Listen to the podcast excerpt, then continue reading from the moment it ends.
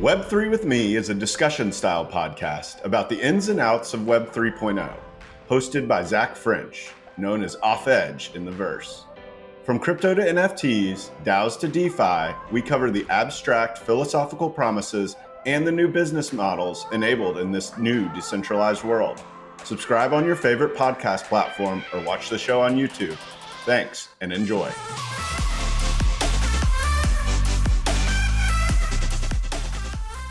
Zach French is a bar certified attorney, and nothing expressed by Zach during Web3 with me shall be considered legal advice. All the opinions expressed by Zach and his guests are solely their own opinions.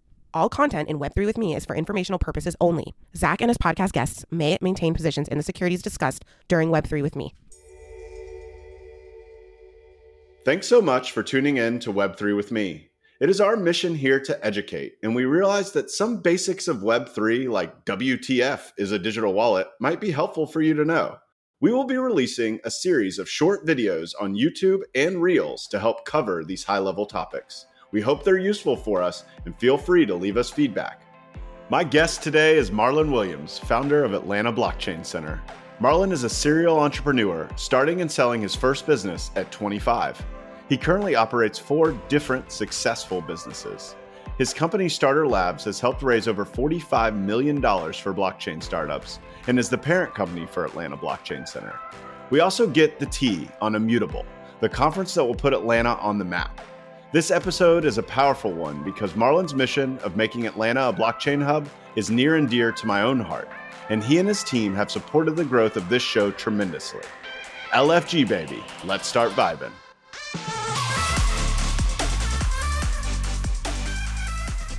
Welcome to the show, Marlon. Thanks for having me. It only took us uh, what two months to make this happen. I was going to say closer to like four or five months, but it's okay. It's okay. All, all that matters is that we eventually made it happen. We have spent uh, a lot of time together. Uh, I've gotten to know you pretty well uh, and love what you're doing in Atlanta. I can't wait to share it with the audience. Um, so, you know, as long as we're recording at some point, that's all that matters. Agreed.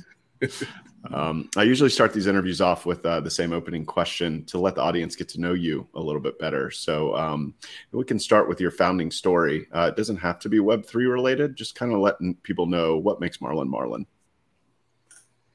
Oh, man. Uh, maybe because I was born in the Caribbean. So we, you know, um, by definition, come from, you know, small shacks galvanized roofs, kerosene lamps. so coming to this country was like, wow. You know, there's street lights, there are uh, brick homes. but um, I think that's that's essentially it. I have a different perspective and view of the world just because of my uh, upbringing in the Caribbean. So I think that that's at the core, that's really what it is. It kind of explains everything else. That's interesting. Can you elaborate a little bit? Well, I uh, I think I appreciate things a bit more. Um, and this isn't to say anything bad about you know natural born citizens, uh, but you know being in poverty in the Caribbean is um, slightly different than in the US. So we get to just find a, a, way to survive. You know, my family grew up on a lot of natural foods that they grew in the gardens. Uh, I remember picking, you know, mangoes and tamarind, um, kennips. These are things that we as kids would just go around picking off of a tree. If you wanted a snack, it's a tree right there. Go get it. It's not a pantry. There's a tree. right. It's not a pantry. It's an actual tree, you know, that you have to climb and there's some coconuts and which is pretty cool. I actually appreciate that experience. Yeah, it sounds like it was very formative for you um, and also motivating.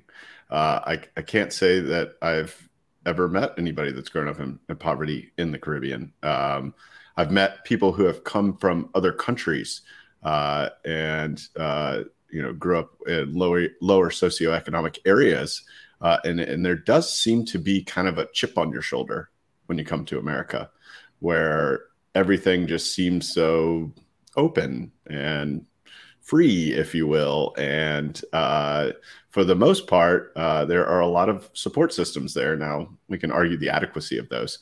Uh, maybe not for for this show, uh, but maybe for Web three one day to help with. Um, but it just there's a different mentality uh, that that at least I've noticed. Uh, the people that were not born here and then come here. Um, and then they they just they just seize opportunity better when they get here. So I guess transitioning from your experience there um, and moving, were you were, did you move directly to Miami? I know you're from Miami or had spent a lot of time in Miami. No, but just to, to add to your to your comment, there, I think imagine growing up hearing, you know, the United States is is is essentially the land of opportunity, and anyone that gets to go there, it's like one of the the most amazing feats that you would ever accomplish in your life. So as a as a as a kid, I mean, that's what we're constantly hearing, you know, in, in, in our culture. It's like this is the land of the free, home of the brave. This is where all the amazing things happen. This is where you go to get rich. This is it. This is that. Uh, so most certainly, when you arrive, it's like a blessing, right? And you're going to do the best that you can to take advantage of it. Uh, but no, my story is a little interesting because I grew up with, with my grandmother and my father. Uh, my mom was a model, and uh, you know she would go throughout these islands modeling, and she met a Harvard professor in uh, a neighboring island called Montserrat, and they ended up getting married. And uh, he was a Harvard professor, as I said, just teaching uh, biology at Harvard, and they moved to Boston. And after my grandmother's passing, my mom came back to get me. So that's how I ended up in the country. So we lived in Boston for, you know, gosh, five years or so. so went to school in Boston, elementary school. It was actually my ninth birthday was two days later. It was snowing. I had never seen snow before. And it was just, I was wild. It's like, holy cow, this is this is amazing. I'm going to need about six more jackets. you know, it was a lot of fun, and and uh, I made a lot of friends there, and just spent five years there, and then, um, you know, at 13, I moved to Miami, and I've been in Miami ever since. Yeah, and uh, I guess when you moved to Miami at 13, um, at that point, uh, was your mindset shifting towards being an entrepreneur already? Uh, I know that you have a bunch of successful businesses now. Um, what when when did you start to feel that kind of itch to to create and build and be a builder? Um, actually, I uh, I was introduced to um, let's say 17 or so, 17, 18, because I, I was introduced to computer programming uh, through a, a, vocational course called um, uh, Business and Software Applications, and you know, I figured I'd just try it out, and I ended up enjoying it. You know, because we we were taught programming in Visual Basic and Java uh, for half of the course, and the other half we're taught basic principles of business, sales marketing, you know, bookkeeping 101, that sort of stuff, basic business law. And you know, I'm 16, so I'm like, wow, this is this is uh, pretty interesting stuff, and I enjoyed learning, um, especially the programming side. Uh, and the more and more I got into it, I mean, I started getting addicted to programming because every time I wrote something in the computer, it would respond with what I'm telling it to do. And it was a very exhilarating kind of feeling. So I started immersing myself in um, programming more and more. You know, started reading outside of the class. You know, and this is 1999, so Bill Gates is, uh, you know, top top of the world. Microsoft's doing their thing. Uh, Apple's kind of figuring things out, um, but nevertheless, they had a pretty significant impact uh, on the industry at that point. And you know, I'm learning Windows 95 and Office and programming and VBA, which is Visual Basic for applications. Um, you know Microsoft Access and a bunch of other stuff, and I, it was just so cool to have all this technology at my disposal. But the programming is really what caught my attention. So as I started digging deeper and deeper and spending months reading, I got to a point where that's pretty much all I wanted to do was just read about programming or software developers, entrepreneur entrepreneurial uh, software developers, um, and it became this addiction. So when I when I finished the course, I told the professor, I said, "Look, I, I know what I want to do. I just want to be. I literally said said this. I said, I just want to be a successful software businessman. That's it. I don't want to be anything else." So at this point, I'm 17, and um, that's when I kind of figured it out.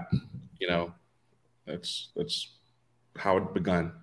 That's that is like uh, highly unusual for a 17 year old to to have that level of conviction. I think uh, there are a lot of people in their 30s uh, that are still trying to figure out exactly what their purpose in life is uh, in terms of career and, and, and, things like that. So you have this conviction early. You know you want to build. It's it's about the fact that you can build your own rules, right? And and make the computer or the software do what you're telling it to do.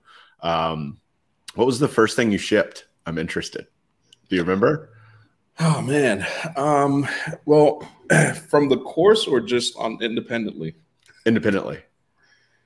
Um, the first thing I shipped um, in production, I would say it, it was this medical software application. Um, because everything else prior to that was just mostly experiments and playing around. It wasn't anything production level. But some the first thing I shipped came a few years later, so maybe three years later. And the way that that came about, you know, I, um, I was 18. I started going to Miami Dade College uh, for computer information systems, and was acing you know introduction to C++. I mean, I'm acing these things right because it's it's easy at this point, having gone through the the vocational path, and um, uh, I started looking for a job the second year. It was Miami Dade was a community college back then. Now it's you know one of the biggest um, four-year colleges in in Miami. But uh, I started looking for a job in software development, and I got hired by a startup in Fort Lauderdale. It was interesting because the two uh, the two founders worked across the street at Motorola. they just opened an office right across the street from their job. They started staffing people. They had a sales guy first, and then they were looking for a junior developer, and they found my resume and they liked me for my, you know, uh, at least my education at the at the time, because I had no prior experience, and you know they would walk across the street literally at lunchtime every day and harass us, but uh, it was a pretty interesting experience because for me, you know, um, one, it was my first job in development, and two, it kind of utilized the skills that I had, which I was very strong in software development and preferred coding, but because in the vocational course I took the um, uh, sort of soft skills, I was able to communicate with customers and support and partial sales and so forth right? Uh, but I stayed there for about a year and a half or so. Uh, went to another. At that point, it was very easy for me to find jobs in development. So I got hired a, as a senior software developer in uh, Miami Lakes, a pretty large call center, and that's all we're doing. It was no interacting with customers. It was nothing. It was just straight up coding. Um, so I missed the kind of first jobs interaction with with customers and decided to build something similar. So that was really the first thing that I shipped was a competitor to my first job. Nice, nice. And uh, did you? I guess are are you still involved in in that business? Um, no, no, no, it was. Yeah, it was acquired. Uh, it was acquired back in 2008 by them, actually, because we went through this whole lawsuit and so on and so forth. but they did end up acquiring it. exactly. That's awesome. So you you you realize though during this you're you're building you know what is making Marlon Marlon and today, and that is that you have this like rare ability, which I think a lot of tech entrepreneurs and VCs like strive to find, which is like you can code and you can talk to people, right? right. Right. I mean, that's that. Those are I'm I'm a furious follower of Naval Ravikant. Um, he he basically boils it down to if you have those two skills, or if you have one of those skills, you should learn the other one. You can do pretty much whatever you want. Yeah, I um, agree. I agree. That, that is it's it's unique. It's unique, uh, and and and it's it's hard to pick up the programming later in life because of the monotonous practice that it takes to learn how to do it. It's not like someone just picks up a keyboard and is like, "I got this," right? Like they may self-teach themselves, but right. but it takes repetitions, right? Oh yeah, yeah. The earlier you can get in, the better. That's what I would recommend to anyone. Yeah, it's it's interesting. So uh, we fast forward a little bit. Uh, you've you start and sold a successful business. Um, you are you know in 2008 i get i'm assuming you're around like uh you know 25 30 years old. Um and yeah 25 years old which is you know insane in and of itself that you've already sold a business to that point. Uh and then you start to look into new things i assume. Um what what was your what was your trajectory like then? Well, the interesting thing is that I ran that company in the as, as a moonlighting operation because I that I stayed at the, the first job. I mean that that was what gave me the the funding really to pay for the servers. And back then it was you had to you know have servers in, on premises, right? So everything was there's no cloud, no cloud. There's no cloud at all. I literally had to configure all of um, Linux servers that I was using to re- record uh, physician co- conversations and connect with the telephony infrastructure and so forth, uh, and T1s and all these uh, telecom uh, devices and endpoints. So that funding needed to come from somewhere, and it was my day job, right? Uh, as a developer. So I was building this thing from 2003 to 2008 in the evening, run it in the evening um, a lot of stuff spilled over at work. Of course, I would get calls during my job, but in any in any event, um, so I'm five years into my day job now when I sold my medical software startup, and you know, about 25 years old. Uh, when my boss found out, you know, um, I got promoted to run the IT department at the company, and I did that for uh, another five years. But, you know, in between, I would um, be trying different things at night. Always iterating. oh, yeah. Yeah, that's how I found out about uh, blockchain. And, um, and then I started building a call center tech company called Cubicles. It was called Finaro back then. Uh, but essentially, I stayed in, you know, what we would call corporate America for the next five years. So I have 10 years of experience working at a company um, in corporate. And, and the evenings is really when I uh, did a lot of my entrepreneurial activity. So that's sort of how it, uh, it went down. So let's talk about the blockchain. What was your entry point? What what was your inflection point where you started looking into it and then went down the rabbit hole, as we like to say?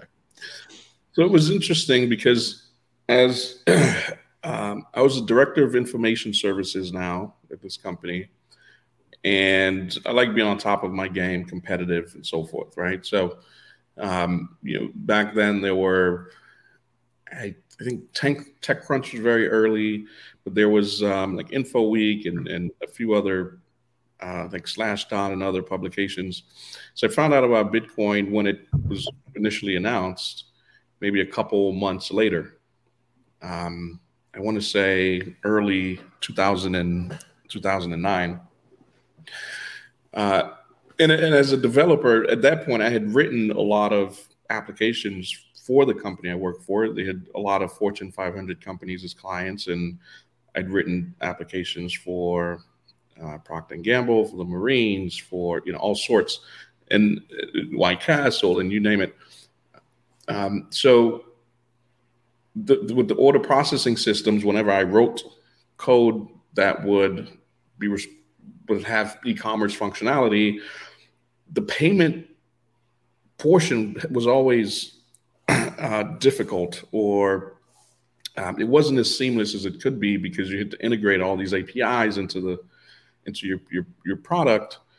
Uh, so we knew, like a, a, lot of developers knew that ultimately there would be a way to process payments intrinsically, right over over the web, without all of these intermediaries like authorize.net and all these other APIs that you could use into your platform for um, payment processing. So when I found out about uh, Bitcoin, I wasn't surprised that um, you know something like that was was you know being tested because there were you know some prior attempts at creating something like Bitcoin, but it was the one that kind of got a lot of traction right? So I just followed along for the next, you know, three three years or so. Um, one thing I did do very early on was uh, I told one of my network administrators at the company to set up a small miner.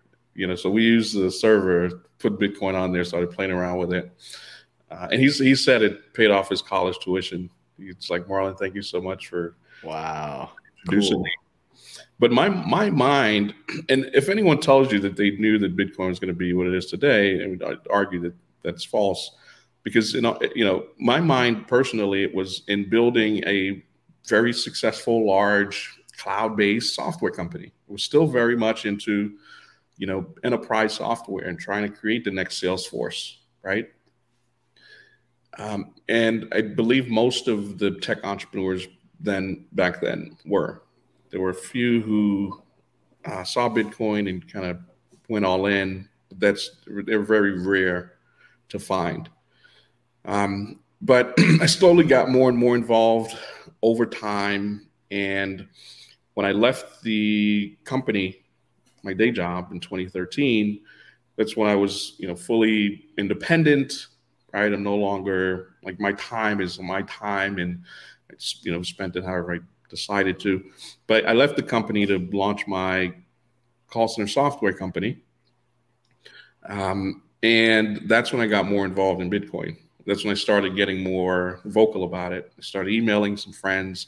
I think the uh, uh, the market cap back then was about um, I think it was like a 1.2 billion or something, and um, it's a couple is it's like a a, 120 bucks or 140 bucks for Bitcoin.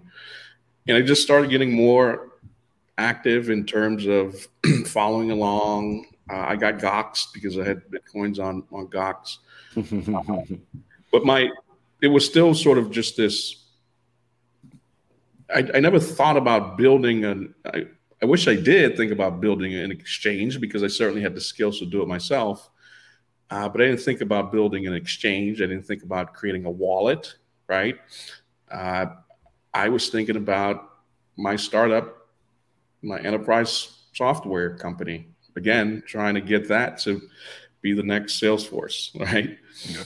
Um, but you know, my pattern has always been and had I had you know the the core of what I did on a daily basis was what most of us would be would consider our nine to five, right? But in the evenings, that's when I always experimented with things. I played around, I tried different ideas. Uh, even for the call center tech company I built, I started doing most of the code in the evening for that because I still had this day job. And not only that, I was a director, so I was running the IT department, which you know increased the demand for my time. So I built my the company I left to run full time in 2013 was built uh, moonlighting as well. So now that I'm doing that full time, you know, my blockchain uh, curiosity and uh, experiments took the the, the moonlighting role. So while I'm running my my software startup during the day, I'm playing around with you know blockchain uh, at night. And when Ethereum was announced, that was when I really got more involved because there I saw, and of course there were attempts to create um, your own tokens and so forth on Bitcoin. Like I think Omni did it. There's Peercoin, Mastercoin, but when Ethereum came out, it really created this framework that allowed you to really create your own economy and token on uh, on the blockchain. So it became a bit more serious. I, I, took it more serious and started playing around with smart contracts, kind of learning how the whole thing works. Um, so that was how I got into into blockchain. Really started more in 2013 ish. Gotcha. That makes sense. It's uh, it's it is. Uh, I, I agree with you. I imagine anybody that would like picked up Bitcoin and uh, the, the white paper in 09 uh, and told you that, that they were going to dedicate their whole life to this thing like maybe like three people did that you know?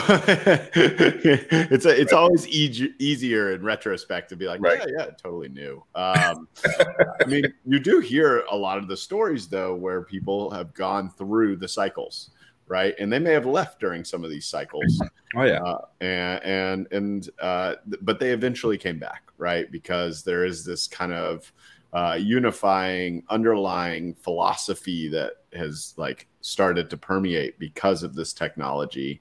Um, that you know people start to follow it as an ideal as much as a technology uh, which is is very cool. So you're building SaaS SaaS B2B software at, at that point, right? Like I think we're in the SaaS ages at that point.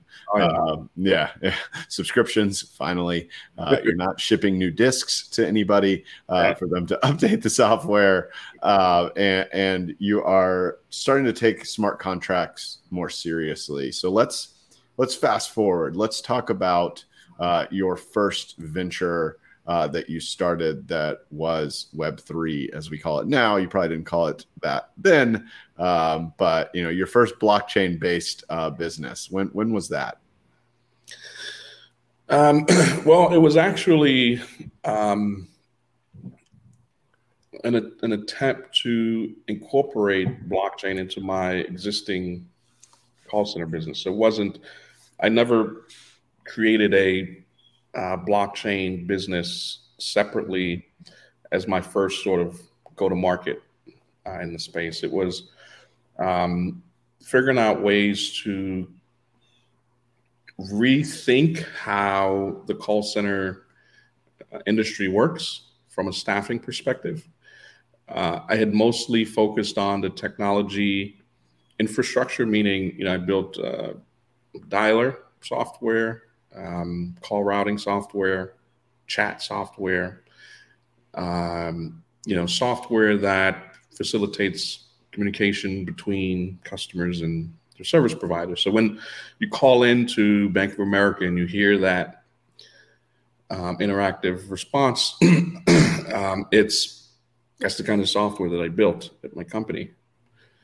And um, so we we always provided the technology component that a business would need to service their customers for sales support, um, etc. You started thinking about um, the staffing aspect of the call center space, right? I re- recall a lot of the problems that call center agents had. It dealt with um, proper compensation, um, just the job being sort of monotonous, and it just wasn't exciting for them. You know, majority of call center agents, there's a huge churn in that industry, and the majority of them just not happy with their jobs. And uh, so it was really studying, you know, trying to figure out if there was a science behind why because obviously that results in dissatisfied customers. I mean, these are the people who are the front lines of your organization, and they're responsible for a significant part of your uh, revenue and customer satisfaction. so I thought that incorporating um, an incentive engine, so replacing the supervisor as you know um, the source of truth for your compensation, for your rewards and bonuses and so forth. If you would do that with uh, smart contracts instead, it could streamline uh, the call center uh, industry, at least from you know staffing perspective. So that's what I started building. What year is this? Uh, this was 2016. Okay. So we're not quite ICO boom level, but uh, yeah, people, yeah, people are starting to build DApps on right. Ethereum. Yeah, right. yeah, yeah. Started started uh, playing around with that idea then. Um, so that was the and, and, then started incorporating that, uh, you know, pieces of it into the platform. So it was the first sort of commercial integration of blockchain into anything that I did outside of my moonlighting experiments. The uh, the first blockchain, independent blockchain. Um, can I can I ask a question about that? Sure. Um, how did your customers take that news or that offer? I guess um, once you started to build it, was it uh, and and how did you frame it? Right. This is early days blockchain. I don't know if we have a, a, bad name for blockchain yet because maybe nobody knows what it is. Um, but how how did you actually like frame that new product offering for your customers?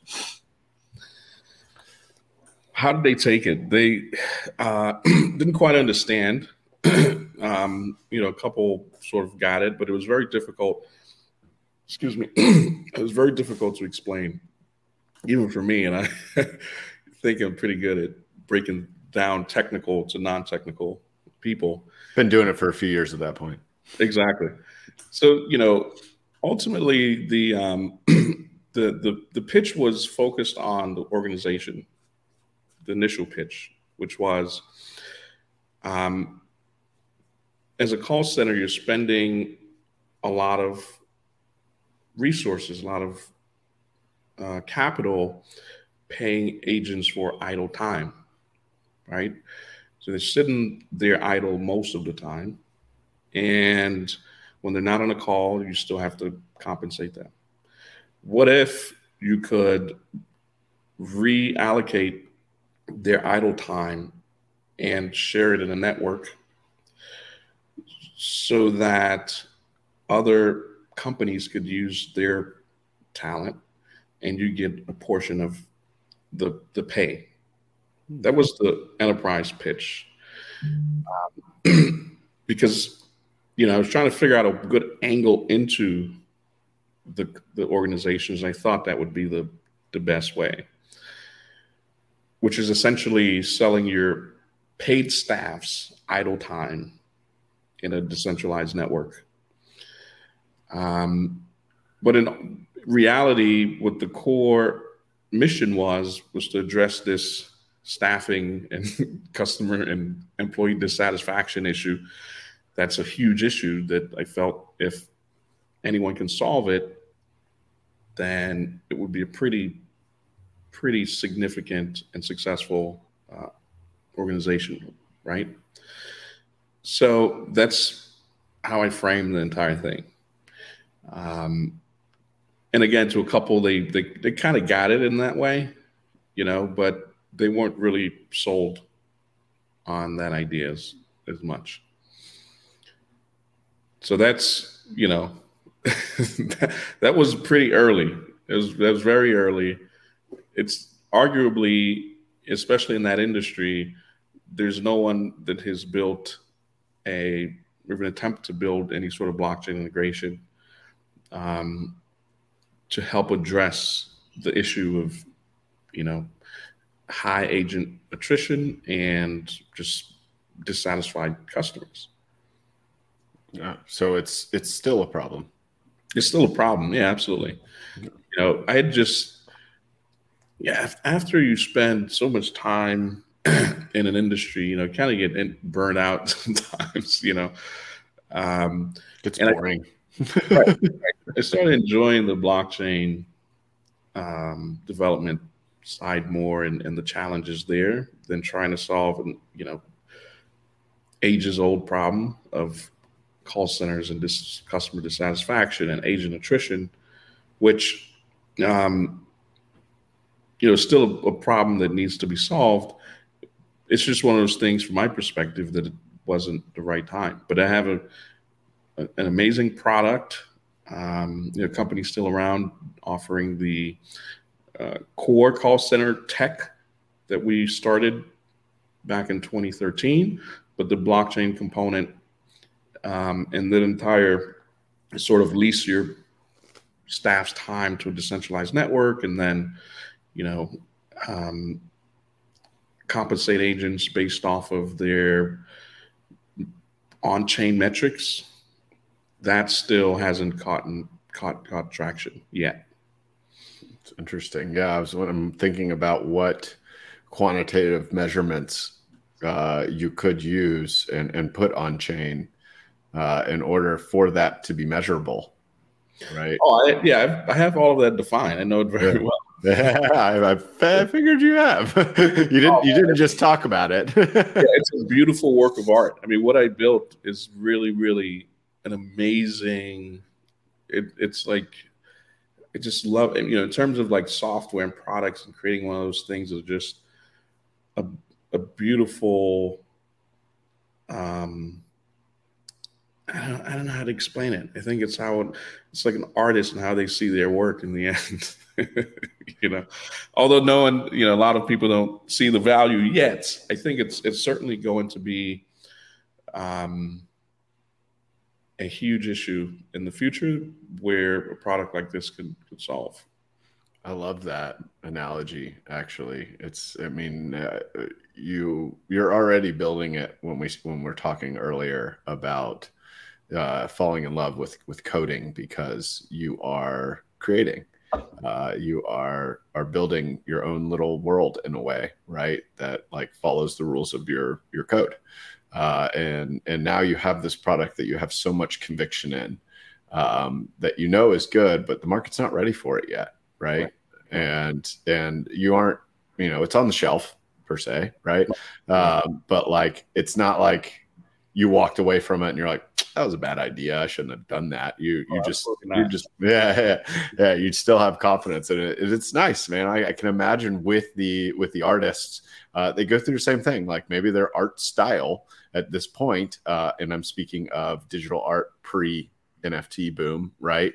Uh, is just something on Flickr or something you share on Instagram, but um, there is an unlock moment, and I think your you know you, your idea is that it will eventually unlock, right? And people will see the alignment between these core problems that I'm sure every single person that is in your business uh, uh, sells on, right? These pain points. Or do you have issues with call center retention? Do you have issues with customer satisfaction, right? Like people are still selling on those pain points. They just aren't ready for it to be solved uh, the way that you're solving it. So that is that's really cool. So uh, you, you you're doing that. You're still you're still running that business. Um, when does Starter Labs come in? And can you explain a little bit to the audience about what Starter Labs is? Well, there's a lot that happened between then and Starter Labs, but uh, you know, the the I'll, I'll quickly kind of walk through um, through what transpired during that gap, but I uh, again got more and more involved in um, just the blockchain space. It's starting to take up a lot of time in in the evenings, and you know, I'm finding myself in different groups and and, and organizations um, that are experimenting with different ideas, and um, now in 2017, there's just ICO boom. There's a ton of different projects there are. Um, are you participating in this, by the way? Oh yeah, yeah, absolutely. Okay. Okay, so you're you're you're you're buying some of these ICOs. Right, right. Gotcha. Yeah. Gotcha. Um, and there, there, uh, there were just a ton of a ton of different projects, you know. And my my my uh, my view was was or preference was always projects who would, you know, trying to solve uh, issues with scalability, because I always, again, at that time, had a um, a view of an enterprise and SaaS and cloud, right? So it was, you know, what blockchain could I use to actually build a large scale application? And um, Ethereum showed at the time that there wasn't it. So there are a lot of other uh, ideas like EOS that um, try to address those problems, right? So I'll kind of fast forward to that because I know we're running out of time. But essentially, I got more involved in the EOS ecosystem. And uh, um, at launch, you know, things didn't go quite as planned. I mean, the software was very performant, um, but there were some flaws with just, you know, delegated proof of stake, where it's proof of stake network.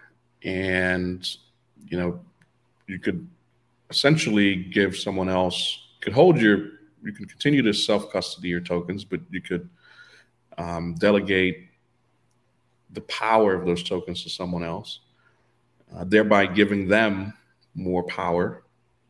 Um, so that caused a lot of issues with the EOS network. And a group of guys and uh, and I, we decided to launch our own. Um, so we worked together with a little over 100 contributors, and we built um, our own blockchain called Telos, which is still around today and actually doing pretty well, to address some of the issues that we felt that EOS uh, had.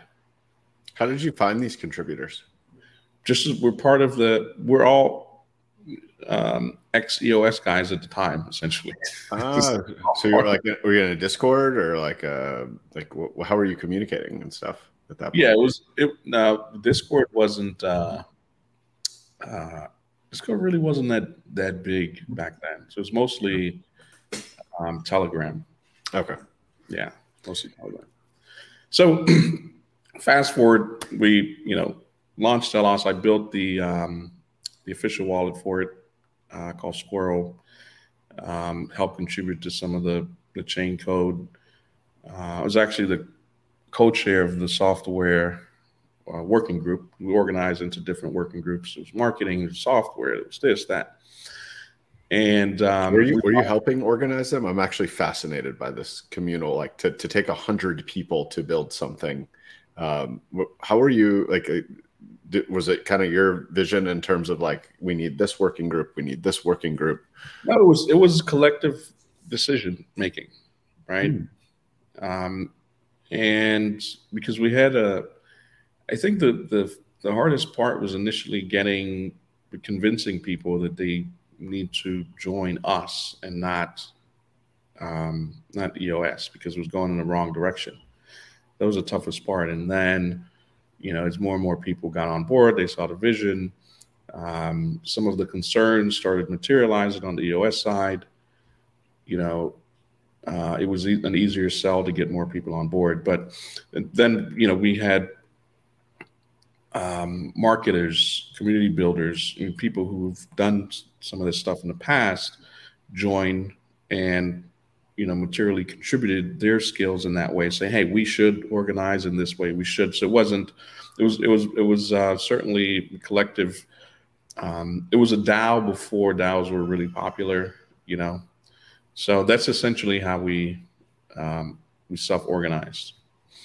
But so we launched that uh, had a great launch haven't haven't been down a single time to this day Hundred percent uptime, one of the best use cases for blockchain, unless right. you're unless you're Solana.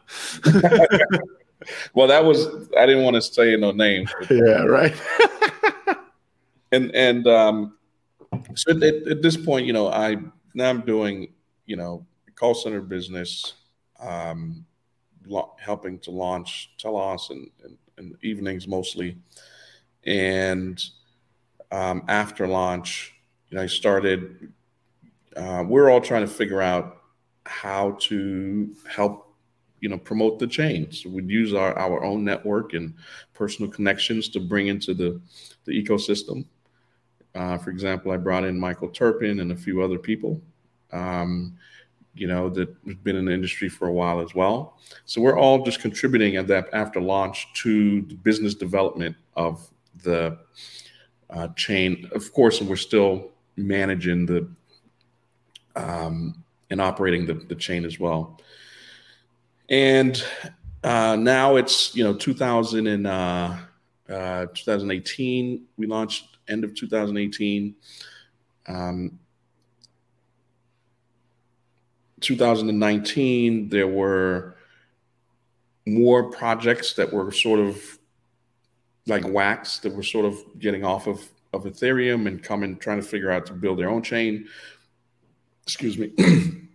and because of, you know, some, some connections and um, mutual mutual friends, you know, I got into Wax. I helped them. Um, I became the chair of their uh, new, new, new department they called OIG, which is Office for Inspector General. It's essentially setting and establishing the rules for you know the node operation for the, the Wax blockchain, right? How how a node operator is compensated, um, you know what what are the structures and best practices that they need to apply you know how fast does the server need to be able to process blocks minimally to be considered um, a, a, valid operator there's so many rules that you know uh, we we put together. So myself and two other uh, guys established those initial rules that runs the wax, block, wax blockchain today. And um, you know, started seeing more like Ethereum started getting getting back into uh, into play with some DeFi experiments like Aave um, and um, Compound, and so this is now you know late 2019, um, and then you hear um, rumors about other new chains coming out, like Solana.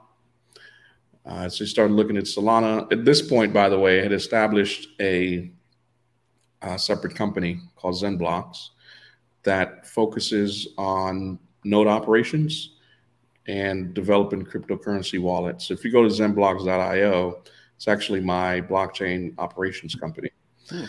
Um, so we we started supporting different blockchains. We started this new chain started coming out, like FIO and and others, and we would we would get into the the um, into those organizations and would help them out. As Ethereum started, DeFi started getting more traction. I started looking at uh, ways that I could leverage the traction coming back to Ethereum into the blockchains that I was supporting, like Telos and FIO and others. And um, it became interesting because there were just a lot of experiments with decentralized finance happening. Now this is like early 2020.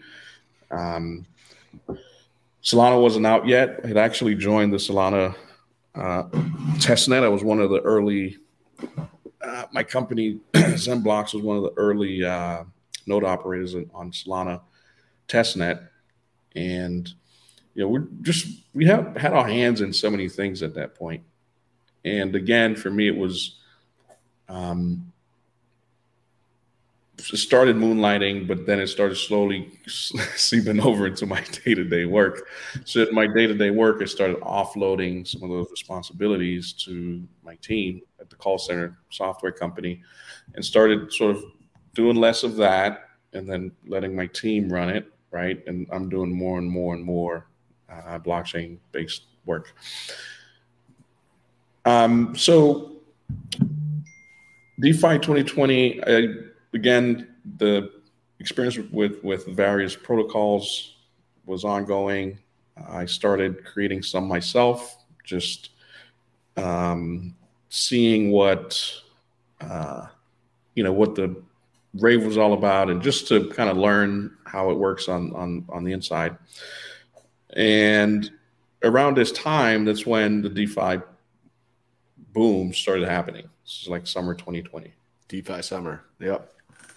DeFi summer. So DeFi summer, and then around the fall, it, so many crazy things that happened just within those two, three months that um, it was just concerning. I mean, people were getting rugged. There were fake projects being created. Uh, Ethereum started showing signs of slowing down again, having performance issues because of all of the activity in DeFi that was happening, which caused a lot of the new uh, EVM based chains in particular to thrive. So we saw chains like Binance Smart Chain um, and any chain that supported, you know, you had Polygon and so forth. Any chain that supported EVM really started taking some of the total value from Ethereum and users from Ethereum. Um, but you know, as these chains started growing with traction, there was a ton of fraud and, and bad actors came came along with it, and that's where the idea from for Starter came from. You know, we figured if a new chain is launching and it had a decentralized launchpad where its users could come to find good product uh, projects and investors could um, i'm sorry developers could could find investors then it would reduce the likelihood of all of this fraudulent activity that was happening so i created an initial version of starter um, in a very very neat way but effectively it was created to be a Kickstarter for new EVM chains. And um, I launched it on Binance Smart Chain um, over a weekend. and it just, Duh, you know, just like weekend. like 20,000 people signed up. Like, just literally just went like this. Yeah and it was just one of those things that was uh, right product at the right time. Marlon, the original Moon Boy. yeah. So that was started, and then you know we um, grew so fast. I mean, we had a ton of uh, investors join the network. We had a ton of developers join the network looking for funding, um, and over time, you know, we ended up helping projects raise uh, over 45 million through our platform. Um, you know, we took a percentage of all the raises, obviously, but we also started offering supporting services like marketing, community building, you know, development, tokenomics, um, advisory, and we became this one-stop shop for launching and funding uh, projects, and so much so that you know by the end of 21, uh, Q4 21, um, there's this site called Cryptograph. This is they rank projects, they ranked different things in, in crypto. They ranked uh, starters the number one launchpad in the entire industry, just based off of the ROI for the projects that went through.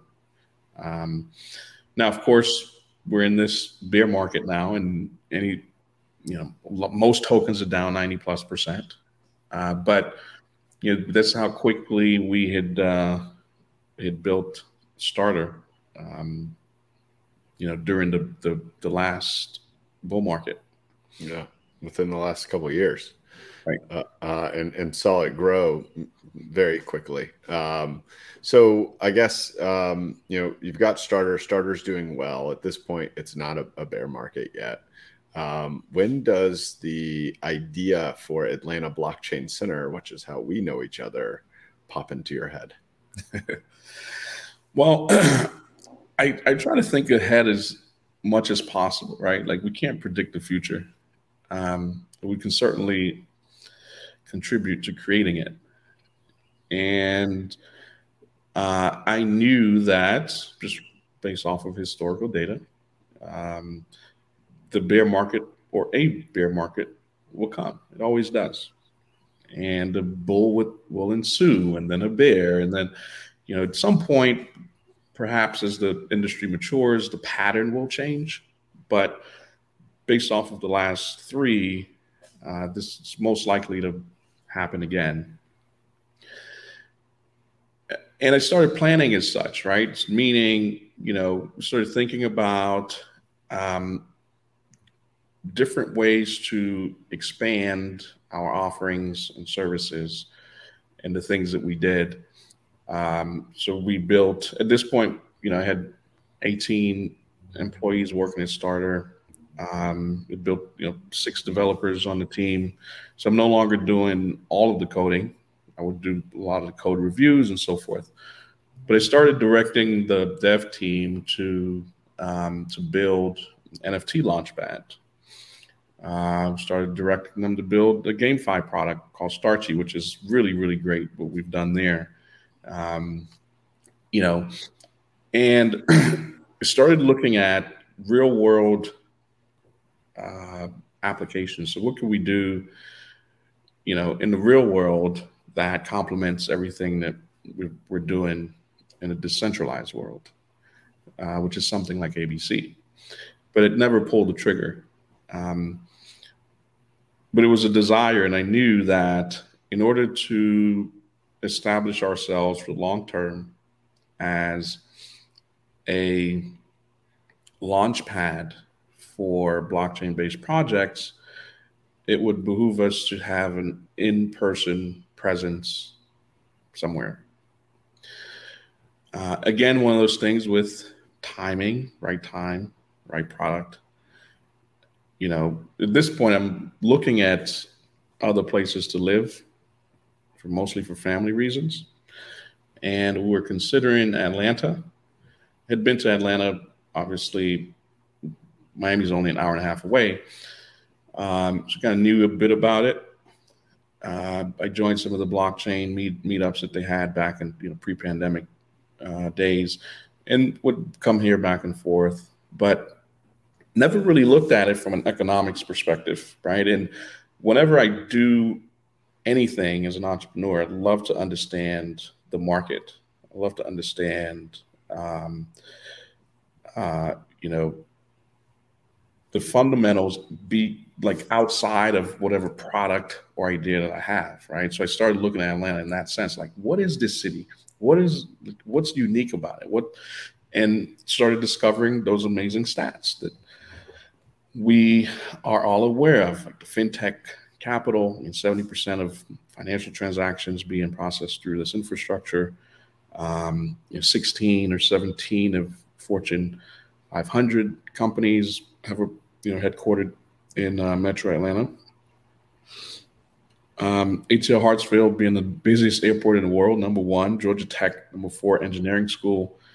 Um, you know, in, in the country, and these are stats that blows out a lot of other cities. I'm not going to be specific about which ones, but you know, I was just blown away. you know, and, and then so so it Atlanta confirmed to me that it's a great place to build, especially you know if you're an entrepreneur and especially if you're in tech but the second most important metric was its lack of a real blockchain, a cohesive blockchain community, right? And coming from Miami, I mean, whenever I go back home, I mean, there's just too many things to do.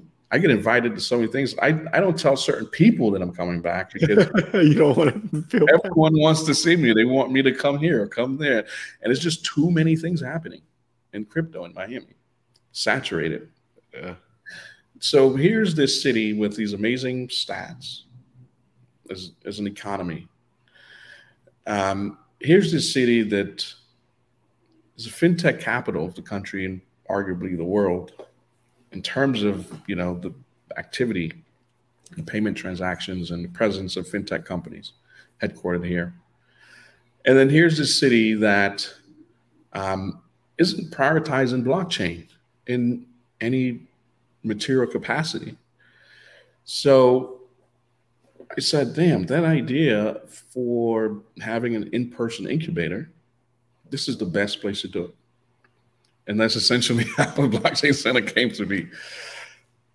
I remember uh, receiving the article my friend sends me as I'm getting into Web3 uh, of about you uh, starting Atlanta Blockchain Center in the Atlanta Business Chronicle.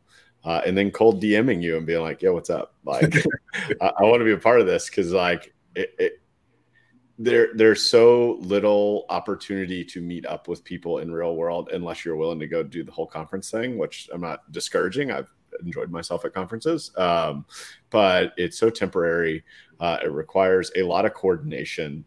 Um, but having a mainstay, a place to go, um, to meet people, uh, to get educated, uh, it is it was it was needed it was needed and and every time i come up to the atlanta blockchain center i meet at least one more new person right yeah um what what you have built there uh, is it's it's it's amazing uh, to say the least. I I I have we're recording this episode in November. Uh, I will be releasing it uh, in December, but I have I can safely say of my thirty some odd episodes that I've recorded that in some maybe not direct, but like maybe second order uh, related, almost half my episodes have come from it, come from from you. Uh, okay in the place. And so I don't I know that this is about the episode is about you, but um, just this this is this is amazing what you're doing um, here at Atlanta Blockchain Center and the and and the approach is a long-term one too. It's not like you're you're hopping in and trying to get everybody to come, you know, buy office space there and like do all this stuff. Like you're like, all right, what's first?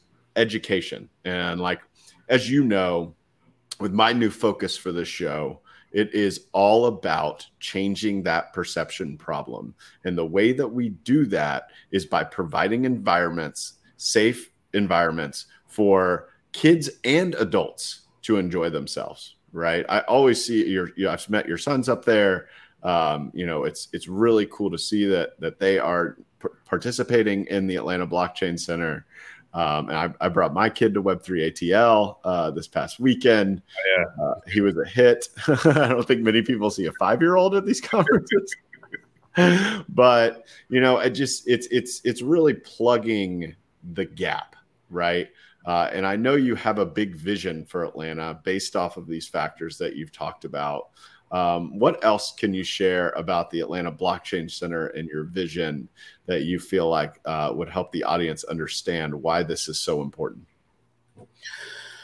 Oh man, that's uh, I love to discuss that. I think you know having now um, you know experienced Web one, Web two, and, and now Web three, I can confidently say that blockchain technology is going to touch everyone's lives in the future in a very big way.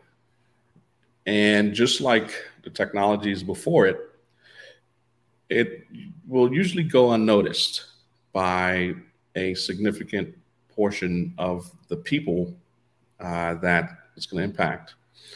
But that's great because it leaves, um, you know, this huge gap of opportunity for people like us, people like, you know, uh, you with your education initiative and the podcast and you know so so it's it's going to transform our lives same way some web 2 uh, businesses have in web 1 now i mentioned how powerful atlanta is from an economic perspective and culture and so forth. And um, I really believe that we have the power to elevate Atlanta, at least, um, you know, in the eyes of industry builders and investors in Web3 to be a place that they want to come and invest their next, you know, and build their next businesses. But it's going to take a lot of effort, right? It's going to take a lot of collaboration with what you're doing is amazing. What we're doing at the Blockchain Center, what A New Way is doing, um, what Blockchain Georgia Tech is doing, you know, um, Planned Profit. I mean, there's so many people here that are passionate about Web3 and in their own way, they're contributing. And it's the same thing that happened in Miami. Again, I recall when it was very little to no activity happening in Miami around blockchain and crypto. It wasn't this sudden boom overnight. These were things that were happening behind the scenes. Um, and when we got the right people involved, more and more, like the mayor of Miami, that's when you know non-Miamians started paying attention. But there was a ton of work being done behind the scenes. And the same thing's happening here in Atlanta.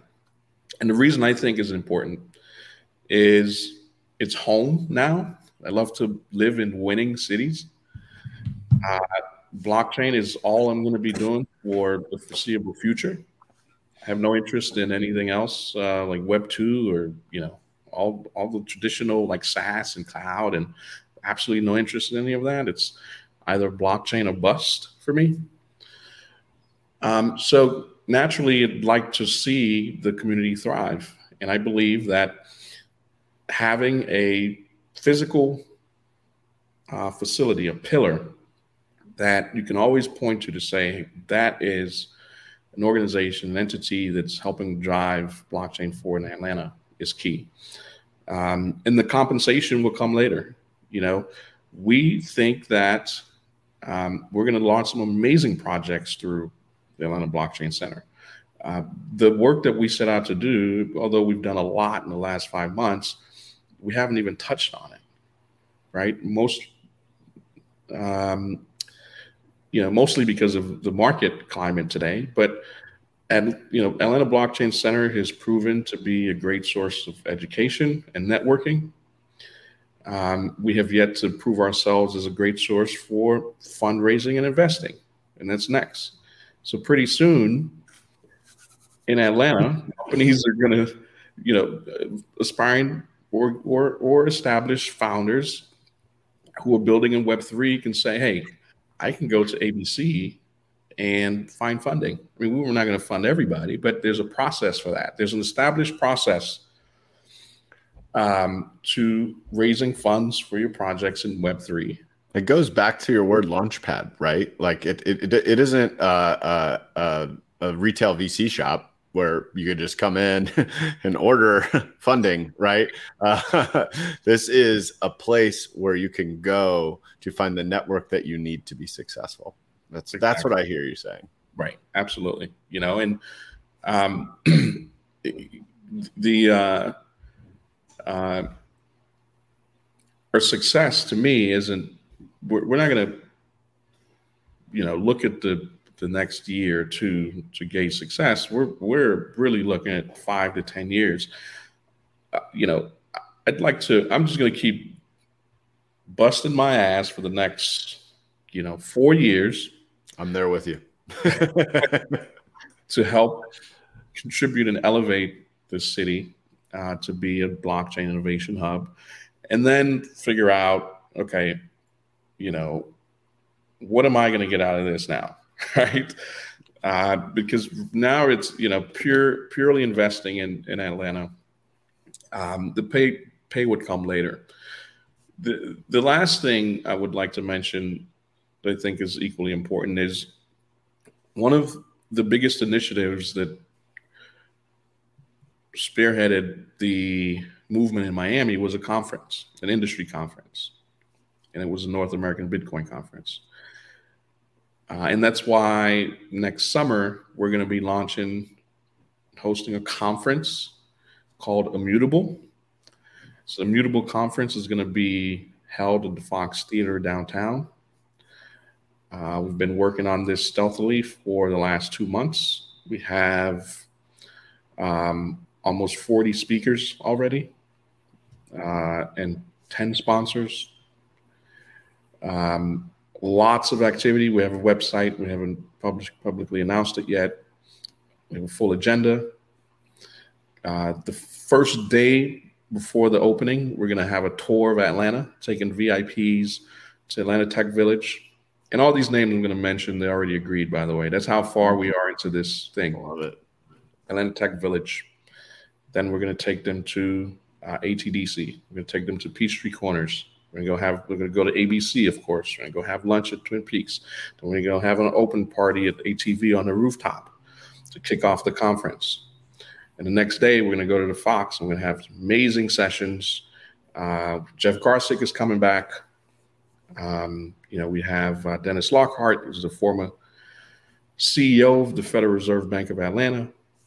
Uh, we have a ton of industry insiders. You know, of course, folks like Justin Daniels and just so many other people on board already. That this is going to be huge. This is going to help bring eyes outside of Atlanta that's involved in love blockchain to start looking at the city um, because that's part of the formula you know it's, it's part of the formula of elevating this metro area as a an innovation hub for blockchain. So our weekly events will continue. Our incubation will continue.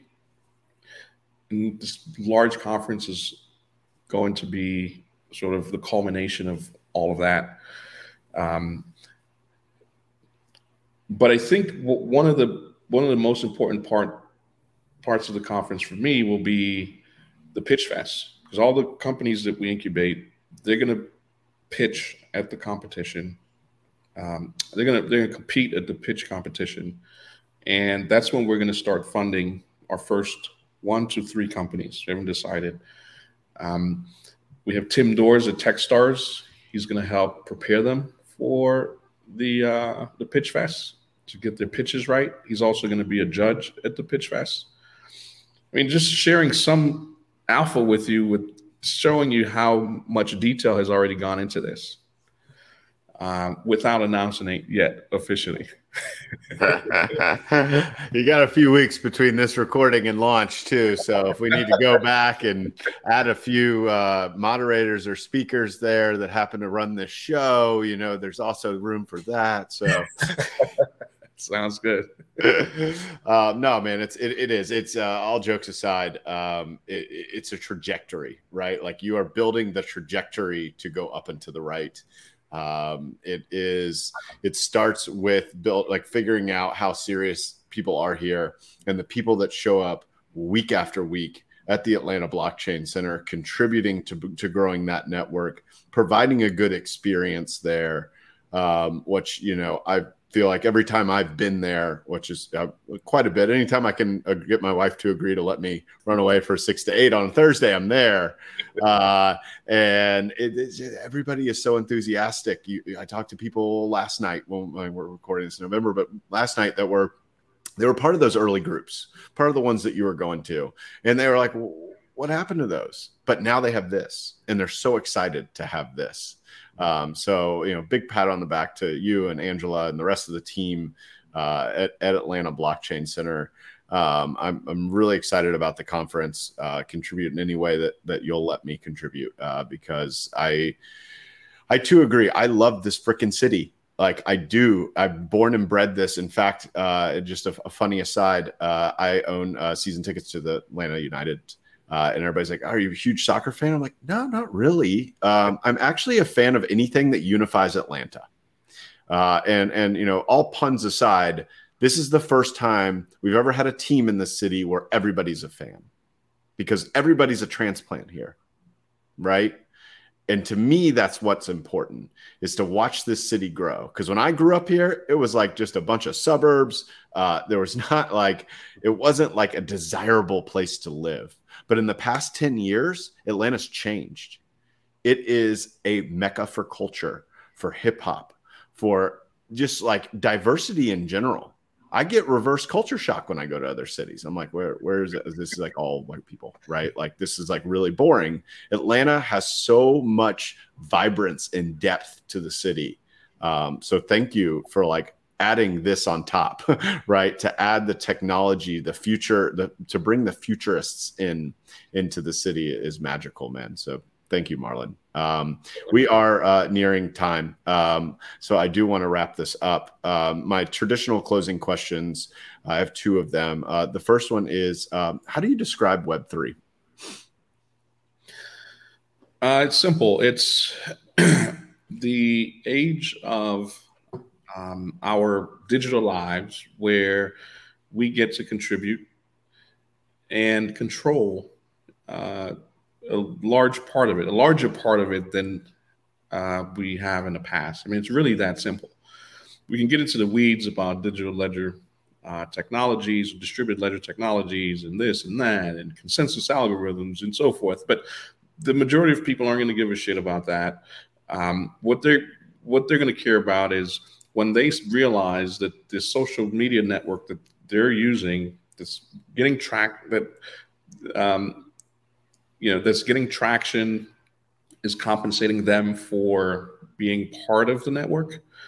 Uh, they're going to incrementally go towards that.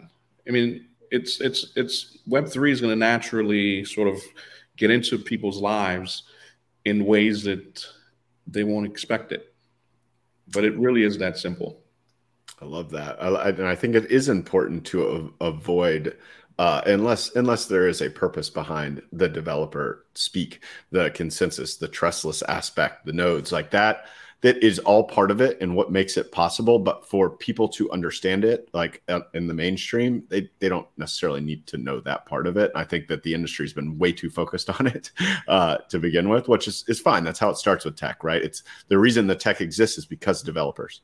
And so developers are going to form a lot of the early narratives uh, and framing and terminology and stuff like that. But it's exciting to see it growing and seeing institutional adoption with Starbucks and Reddit um, that are are really solidifying uh, the space as a legitimate improver of previous experiences, right? Um, so my final closing questions forward looking. Um, I ask, where do you see yourself in the next six to twelve months? Then where do you see yourself in the next five to ten years? And Web three. Sorry, I don't know why I didn't say that. in Web three. In Web three. Um, in the next yeah. six to 12 months in Web3, um, you know, I would hope to have uh, invested in, you know, three, five, you know, uh, companies in Atlanta that are aspiring developers creating things in the space. I mean, that is how outside of the blockchain center and everything else that we're doing, the conference, et cetera, uh, I would like to um, have supported projects for aspiring entrepreneurs building the next Web3 based projects, right? And even beyond that, you know, it's let's get more products out there that are local, right? The students at Georgia Tech that are building some amazing things. Let's get them funded. Let's get them out there. We need more legitimacy in the space. We need um, less uh, of what we've seen over the last two quarters and more uh, trust and um, uh, you know just real world ideas by real world people uh, who are who, who have you know, moral values that they live by and they just want to contribute uh, positively to the space. So those are the kind of people i want to see uh, ABC support and that I personally want to invest in over the next six to 12 months and beyond. The next five to 10 years, um, you know, I'm going to be 50 years old then. So I will most likely be spending half of my day reading. Um, and the other, you know, maybe 25% of that um, actively contributing to Web3 because in the next five to 10 years, there would be enough traction where it would be self sort of organizing, self um, developing, and a lot of my efforts, you know, wouldn't be needed on a daily basis. It would be much more strategy, networking, connections, that sort of stuff. So 25% of that my time would be spent doing that, and the other 25% uh, with family. Hopefully, I can. I don't want my fiance to hear me say that part. Yeah. 50% and you give 25%. hey, listen, 25% is pretty good, man. We're awake for what, like 12 to 15 hours a day. That's like three or four hours. Right. Uh, you know, um, it's not bad. Uh, and then I guess in the industry in five to 10 years, uh, and be uh, as audacious as you want. Where do you see Web three in terms of its impact on our lives, uh, and and you know how integrated is it into into our lives? In the next five to ten years, we're certainly going to have, and this is without a doubt, uh, clarity around the regula- regulatory environment in uh, Web three, and that's by you know intrinsically going to allow more creativity uh, to happen. We're going to see a ton of different.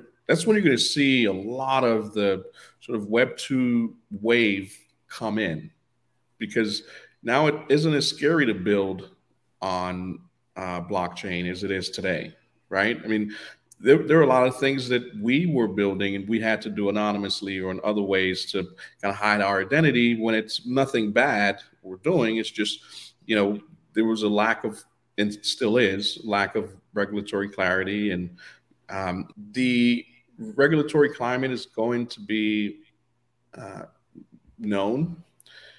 And we're going to see a lot more, you know, Web 2, the Web 2 development community and the Web two world come into into Web three in the next five to ten years. It's awesome. In, in waves. In, in waves, yeah, and and there's there's a big gap there. Uh, Jonathan King, who's come to, to ABC before and was at Web3 ATL, talks about the less than 1% of 31 million developers worldwide that are actually spending their time in Web3. Right. So it's uh, it's it's great to to hear that. I, I agree. You need you need some certainty around this for people to to take a plunge. Some people are willing to take it early, right? And those are the, the people like yourself and, and myself that are, are okay operating in the gray area. Uh, but the in terms of engineers, the people that are really going to build the future of Web three, like they they need a little bit more certainty around the regulatory climate before they start building these products that are highly financialized. Right. Um, so yeah, uh, Marlon, this has been awesome. Uh, I, I feel like I've gotten to know you really well during this, even though I've spent a lot of time with you already. Um, I really appreciate the time. Uh, any closing thoughts that you want to share with the audience before we sign off? Uh, get involved in Web three and stay involved. It's going to continue to change the world, um, and you're going to miss out uh, on a great opportunity. That's it. Cool. Thanks. Thanks for tuning in to Web3 with me. If you enjoyed the show and want to help us grow, please hit the subscribe button on YouTube or leave us a review on Apple Podcasts or Spotify. If you want to connect with me personally, you can find me on Twitter at Zach underscore French underscore.